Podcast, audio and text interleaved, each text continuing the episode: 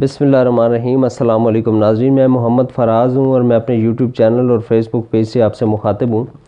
ناظرین اکرام، آج دو خبریں آپ کے سامنے جو ہے وہ ڈسکس کرنی ہیں۔ پہلی تو خبر آج ہم سب جانتے ہیں کہ جنرل باجوہ صاحب کی ایک بڑا لمبا ٹینیور ان کا چھ سال کا آج اپنے اختتام کو پہنچا۔ اور بڑے بوجھل دل کے ساتھ، بڑے ٹکمگاتے قدموں کے ساتھ جب دن کو انہوں نے اپنی سٹک جنرل آسم منیر صاحب کے حوالے کی۔ تو ایسا محسوس ہو رہا تھا کہ شاید وہ تھوڑے سے بوجھل دل کے ساتھ جا رہے تھے۔ تو خیر، ظاہر ہے، جانا تو ہر بندے نے ہے۔ چاہے وہ آپ نے کسی کوئی عہدہ چھوڑ کے جانا ہو یا دنیا سے جانا ہو۔ یہ ایک، ظاہر ہے، جانا ہر بندے نے ہے۔ اور سدا اگر کسی نے رہنا ہے، ہمیشہ کسی نے رہنا ہے، تو اللہ تعالیٰ کی بادشاہی ہے، انہوں نے ہی رہنا ہے۔ تو جناب باجوہ صاحب کا یہ جو دور تھا، چھ سال کا یہ بہت سارے تنازعات کا بھی شکار رہا۔ بہت سارے تنازعات نے جنم لیا۔ چاہے وہ دو ہزار سترہ میں نواز شریف صاحب کا نیا ہونا ہو، چاہے پھر تین سال حکومت میں رہنے کے بعد عمران خان صاحب کا اچانک اپریل دو ہزار بائیس میں ان کا حکومت جو ہے، ان کی حکومت گرایا جانا ہو۔ یہ ساری چیزیں جو ہیں، وہ گرد ایک ہی شخص کی گھومتی تھیں۔ جنرل باجوہ صاحب کے حوالے سے ہی انہیں پہ زیادہ انگلیاں اٹھتی رہیں۔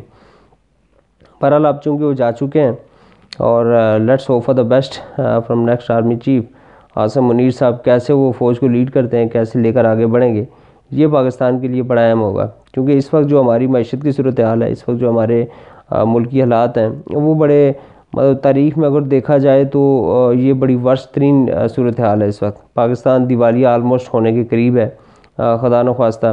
اور آپ کے جو زر مبادلہ کے ذخائر ہیں وہ آلموسٹ فائیو ارب ڈالر یا راؤنڈ اباؤٹ ہیں۔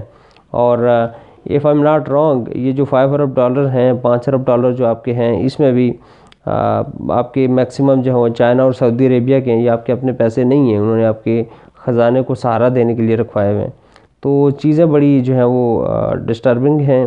اور پاکستان کی جو معاشی صورتحال ہے، انتہائی ابتر ہے اس وقت۔ تو سارے سنیریو میں جنرل آسم منیر صاحب کے اوپر بہت باری ذمہ داری عائد ہوگی کہ ایک تو ملک کے اندر جو اس وقت سیاسی ٹرن مائل ہے یہ بڑا ایک مطلب ایک بڑی ڈینجرس صورتحال اختیار کر چکا ہے۔ ایک دوسرے کی جو ہے مان مان، مانتے نہیں ہیں، سیاستدان جو ہیں کسی ایک پیج پر مل بیٹھنے کو بالکل تیار نہیں ہے چاہے پاکستان طریقہ انصاف ایک جنون اس کا مطالبہ ہے۔ ایک اس کا جو ہے وہ ایک ایسا مطالبہ ہے کہ اس کے بغیر پاسبل نہیں ہے۔ ملک کے اندر سٹیبلٹی لانا اس وقت ممکن نظر نہیں آ رہا۔ کہ الیکشن جو بھی ہوگا، ایک ایک مضبوط حکومت آئے گی۔ پانچ سال کے مینڈیٹ کے ساتھ جو بھی حکومت آئے گی، تو اس کے بعد ہی ممکن ہوگا کہ دنیا بھی ایک بھی آپ آپ کے اوپر اعتبار کرے۔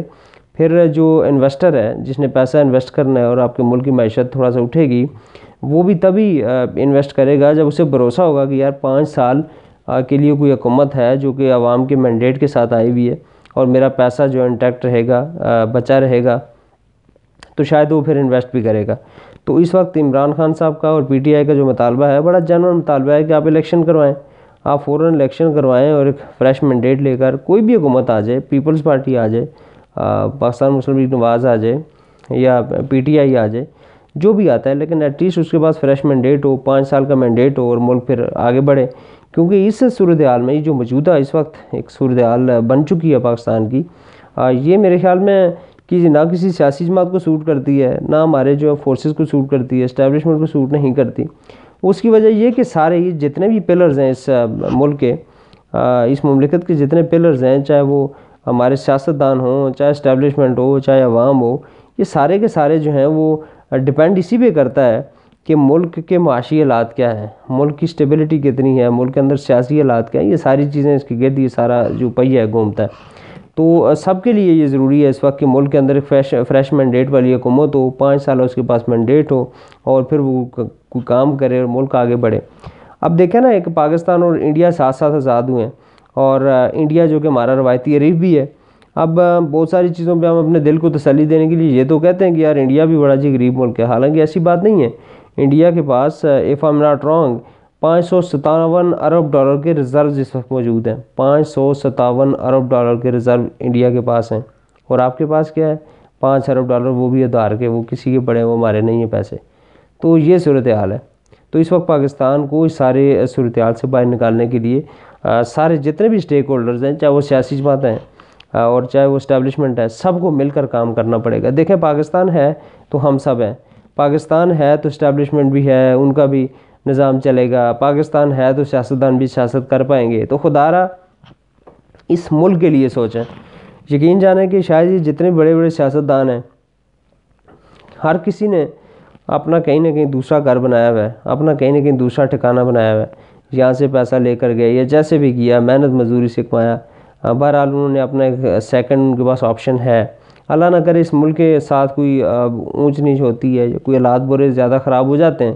تو پھر ان لوگوں کے پاس تو آپشن ہے، یہ تو چلے جائیں گے۔ کوئی انگلینڈ چلا جائے گا، کوئی برطانیہ اپنا امریکہ چلا جائے گا، کوئی فرانس نکل جائے گا، کسی نے جو ہے وہ سوئٹزرلینڈ چلے جانا ہے، سب نے چلے جانا ہے۔ رہنا ہے پہ، کس نے؟ غریب عوام نے رہنا ہے، جس کا بیچاروں کو کوئی بھی مطلب یہاں پہ بھی دو وقت کی روٹی کا ترس رہے ہیں، تو باہر کیسے جائیں گے؟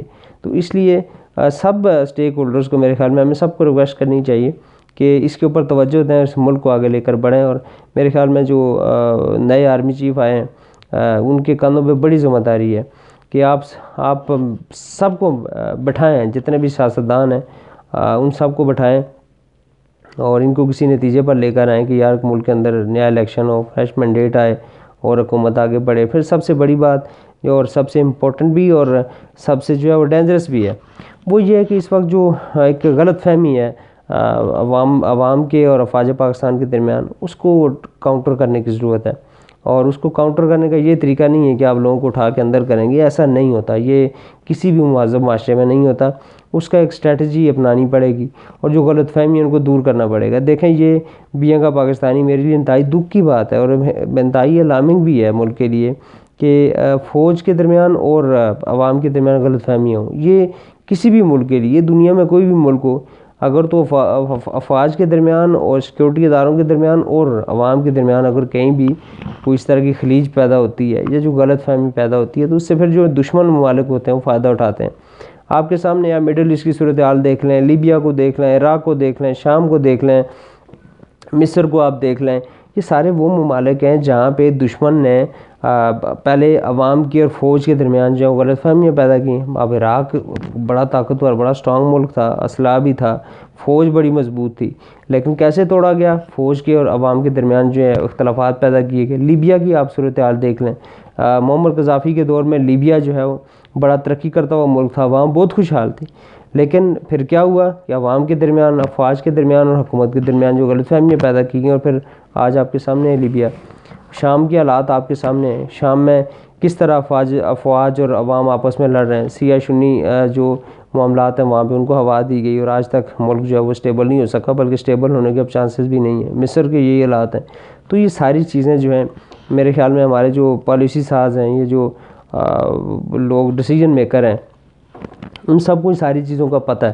تو ضرورت اس عمر کی ہے کہ اس سارے جو معاملات ہیں، ان کو کسی نیز پر لے کر جائیں، ان کو سیٹلمنٹ کریں، کوئی جو سیاسی جماعتیں ان کے درمیان سیٹلمنٹ کریں اور کروائیں۔ اگر آپ کے بس میں ہے، نہیں ہے تو پھر آپ بالکل نیوٹرل ہو جائیں۔ مطلب جو جو آپ کا آئینی کردار ہے، اس میں چلے جائیں، پھر ان کو چھوڑ دیں۔ لیکن پھر بھی دیکھیں، کسی نہ کسی کو ان کو بٹھانا تو پڑے گا۔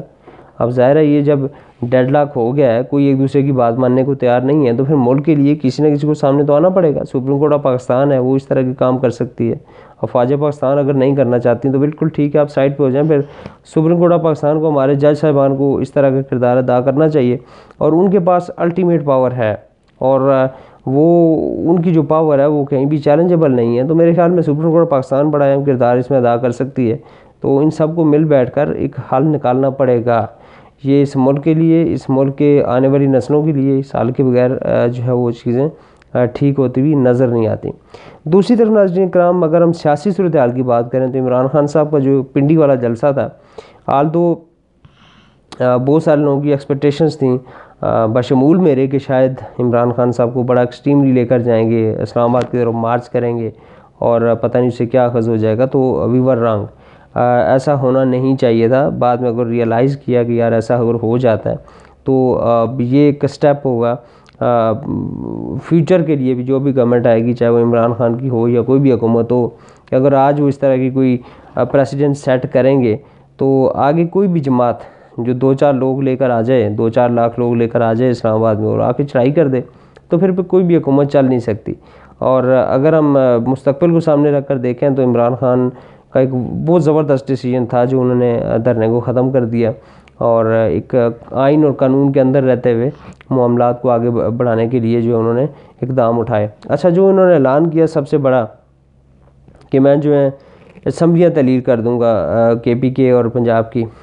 حال دو، اس کے حوالے سے ابھی قانونی مشاورت جاری ہے۔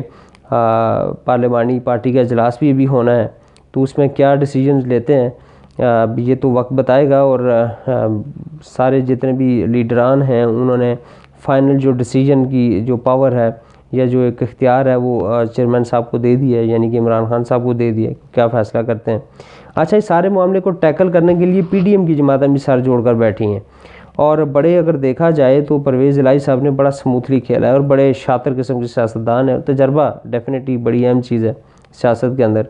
تو دو آپشنز تھیں پی ڈی ایم کے پاس کہ ایک تو یا گورنر راج لگا دیں اور یا پھر آپ جو ہیں وہ اعتماد کا ووٹ وہ لینے کا کہیں وزیر اعلیٰ کے پنجاب کو، کیونکہ کے پی کے کے اندر اتنا ایشو نہیں ہے۔ کے پی کے میں تو ٹو تھرڈ میجارٹی ہے، پاکستان طریقے صاحب کے پاس، وہاں بھی ایشو نہیں ہے۔ ایشو پنجاب کے اندر ہے۔ اب بڑے زبردست طریقے سے پرویز الہی صاحب نے، ایک تو اسمبلی کا اجلاس چل رہا ہے اور آئین یہ کہتا ہے کہ جب بھی اسمبلی کا اجلاس چل رہا ہے تو آپ نہ تو طریقے، عدم اعتماد پیش کر سکتے ہیں، نمبر ون. اور نمبر ٹو، اس اجلاس کے دوران آپ وزیر اعلیٰ کو یہ بھی نہیں کہہ سکتے کہ آپ اعتماد کا ووٹ لیں۔ تو وہاں سے تو پاکستان طریقے انصاف یا پرویز الہی صاحب بالکل جو ہیں وہ سیکیور ہیں اور ان کے پاس وہ جو اسمبلی تلیل کرنے والا جو ایک اختیار ہے وہ ہے۔ اب اس کو ڈینائی بھی نہیں کر سکتا گورنر یا وزیر اعلیٰ صاحب جو ہیں وہ گورنر کو ایک سمری بھیجیں گے، اسے کہیں یار میں اسمبلی تلیل کر رہا ہوں، آپ اس پہ جو ہے وہ سائن کر دیں۔ اگر تو وہ سائن کر دیتے ہیں تو ویرن گڈ نہیں کرتے تو اڑتالیس گھنٹوں کے بعد اسمبلی خود بخود جو ہے وہ تلیل ہو جائے گی۔ یہ ان کا وہی کردار ہے جو صدر صاحب کا اختیار ہے۔ ایک پوسٹ آفس جیسا، یہ ڈاکخانے جیسا ان کا اختیار ہے۔ گورنر کا بھی اتنا ہی، اس سے بڑھ کر کچھ بھی نہیں ہے۔ یہ صورتحال کے پی کے اندر بھی ہے۔ تو اس سارے معاملے میں جب سے یہ اعلان ہوا ہے کافی زیادہ پریشانی کا سبب بن رہا ہے یہ پی ڈی ایم کے لیے اور بڑا وہ سر جوڑ کر بیٹھے ہیں۔ اس کو سلوشن اس کا کیا نکالیں سننے میں یہ بھی آ رہا ہے کہ کچھ منتیں ترلے جو ہے وہ کرنے کا وہ بھی سلسلہ جاری ہے۔ اور دیکھیں ایک چیز میں پھر وہی وہیں پہ لے کر آؤں گا کہ سیاست کے اندر نا چیزیں جو ہیں وہ بالکل فل سٹاپ نہیں ہونا چاہیے کہیں بھی۔